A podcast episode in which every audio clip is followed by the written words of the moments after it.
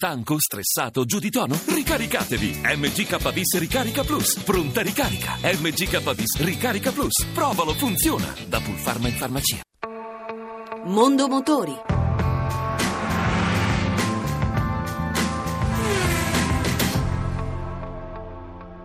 A 65 anni dal lancio e dopo 10 generazioni, la classe E di Mercedes si rinnova in tutta la gamma berlina, station wagon, cabrio e coupé. Giovanni Sperandeo. Eleganza, sportività, sapore un po' retro, vedi il volante bianco, e modernità, i fari multibelli. Le linee tracciate da Mercedes per la nuova classe E. Confortevole con interni curati, più lunga e spaziosa ma meno pesante di 70 kg e con minori consumi, mostra una guida fluida come abbiamo testato nella prova su strada. Nuovi motori come il 220 diesel, un 2 litri da 195 cavalli, con un innovativo sistema di costruzione dei propulsori, realizzati in alluminio con i pistoni in acciaio. I prezzi partono da 51.000 euro per il benzina e 53 per il gasolio. Ma la caratteristica più importante della nuova classe E sono i vari sistemi di assistenza alla conduzione del veicolo, il cosiddetto Intelligence Drive, che ci portano ad una guida quasi autonoma, migliorandone la sicurezza. Il funzionamento lo spiega Eugenio Balasetti, responsabile prodotto Mercedes-Benz Italia. Questa macchina può guidare in modo quasi da solo, quindi immetto un regolatore di velocità e la macchina segue il traffico o, fa, o va da sola nella marcia stop and go, frena da sola se io mi sono distratto, addirittura sorpassa da sola se voglio eh, o se sono fuori dalla macchina con lo smartphone con cui ho una connessione oramai quasi nativa posso far entrare la macchina in quel parcheggio angusto dal quale non potrei uscire dalle portiere semplicemente girando l'indice sullo schermo del mio smartphone. In casi di emergenza chiama automaticamente la centrale operativa che avvisa automaticamente le forze dell'ordine e sta lì a nostra disposizione. Quindi eh, è una macchina che guarda al futuro perché la connessione con lo smartphone è completa e la connettività fa rete con le altre classe oggi e quindi con tutte le Mercedes nel breve periodo. E questa è una rivoluzione perché c'è un nuovo protocollo che si chiama Car2X di cui la classe E è la prima auto al mondo ad essere votata ma anche gli altri concorrenti lo adotteranno entro breve, le macchine si parleranno da solo e quindi si diranno senza disturbare chi le guida quali sono i pericoli che ci sono dietro l'angolo e si avvertiranno l'un l'altro per evitare che noi possiamo avere un incidente.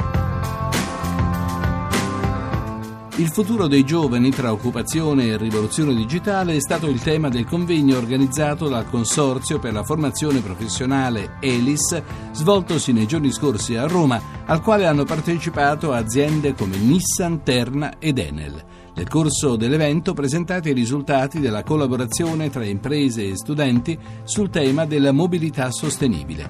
Pierluigi Bartolomei, direttore di Elis, al microfono di Giancarlo Rossi. ELIS è un acronimo, educazione, lavoro, istruzione e sport. Dall'inizio, dal 64, ci occupiamo di giovani, dei giovani e della loro educazione, della loro istruzione, offrendogli l'opportunità di imparare un mestiere, un mestiere professionale, un mestiere anche concettuale. Noi, insieme alle altre 50 aziende del consorzio, vogliamo in qualche modo dare una delle soluzioni, cioè mettere insieme l'offerta delle aziende, il milione e mezzo di ragazzi che stanno in tutta Italia che cercano un'alternanza e quindi strutturare dei percorsi che favoriscono questo obiettivo. Bruno Mattucci, amministratore delegato sindacato di Nissan Italia ha messo a disposizione dei ragazzi per tre mesi una Nissan Leaf. Sì, di fatto il mondo dell'auto sta vivendo un periodo di transizione molto importante perché le nuove tecnologie ci danno l'opportunità di far cambiare completamente il concetto di mobilità. Da quella a cui siamo abituati, quindi una vettura con motori a combustione interna in cui siamo noi di fatto a guidare il veicolo in ogni momento in cui siamo a bordo, si sta andando verso un modello invece di mobilità in cui i veicoli saranno compatibili con l'ambiente,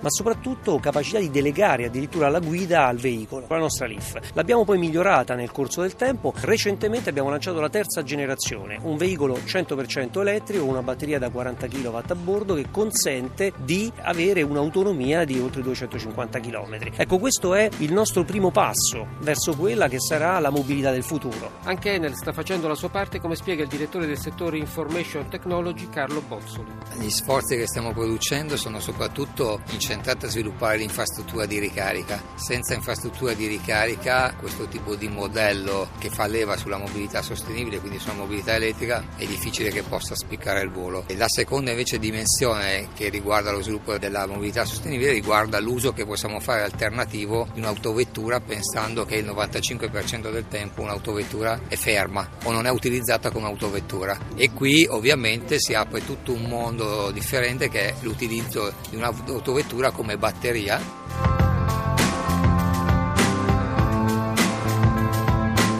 Palermo stoppa la zona a traffico limitato, così ha deciso il Tribunale amministrativo regionale, la sezione del capoluogo siciliano, dopo un ricorso presentato da cittadini e associazioni. Il TAR per adesso ha emesso tecnicamente una sospensiva che blocca il provvedimento dell'amministrazione comunale fino al prossimo 9 novembre, quando la Corte entrerà nel merito del ricorso. Avverso alla decisione del TAR si potrà presentare istanza alla Corte di giustizia amministrativa per la Regione Sicilia.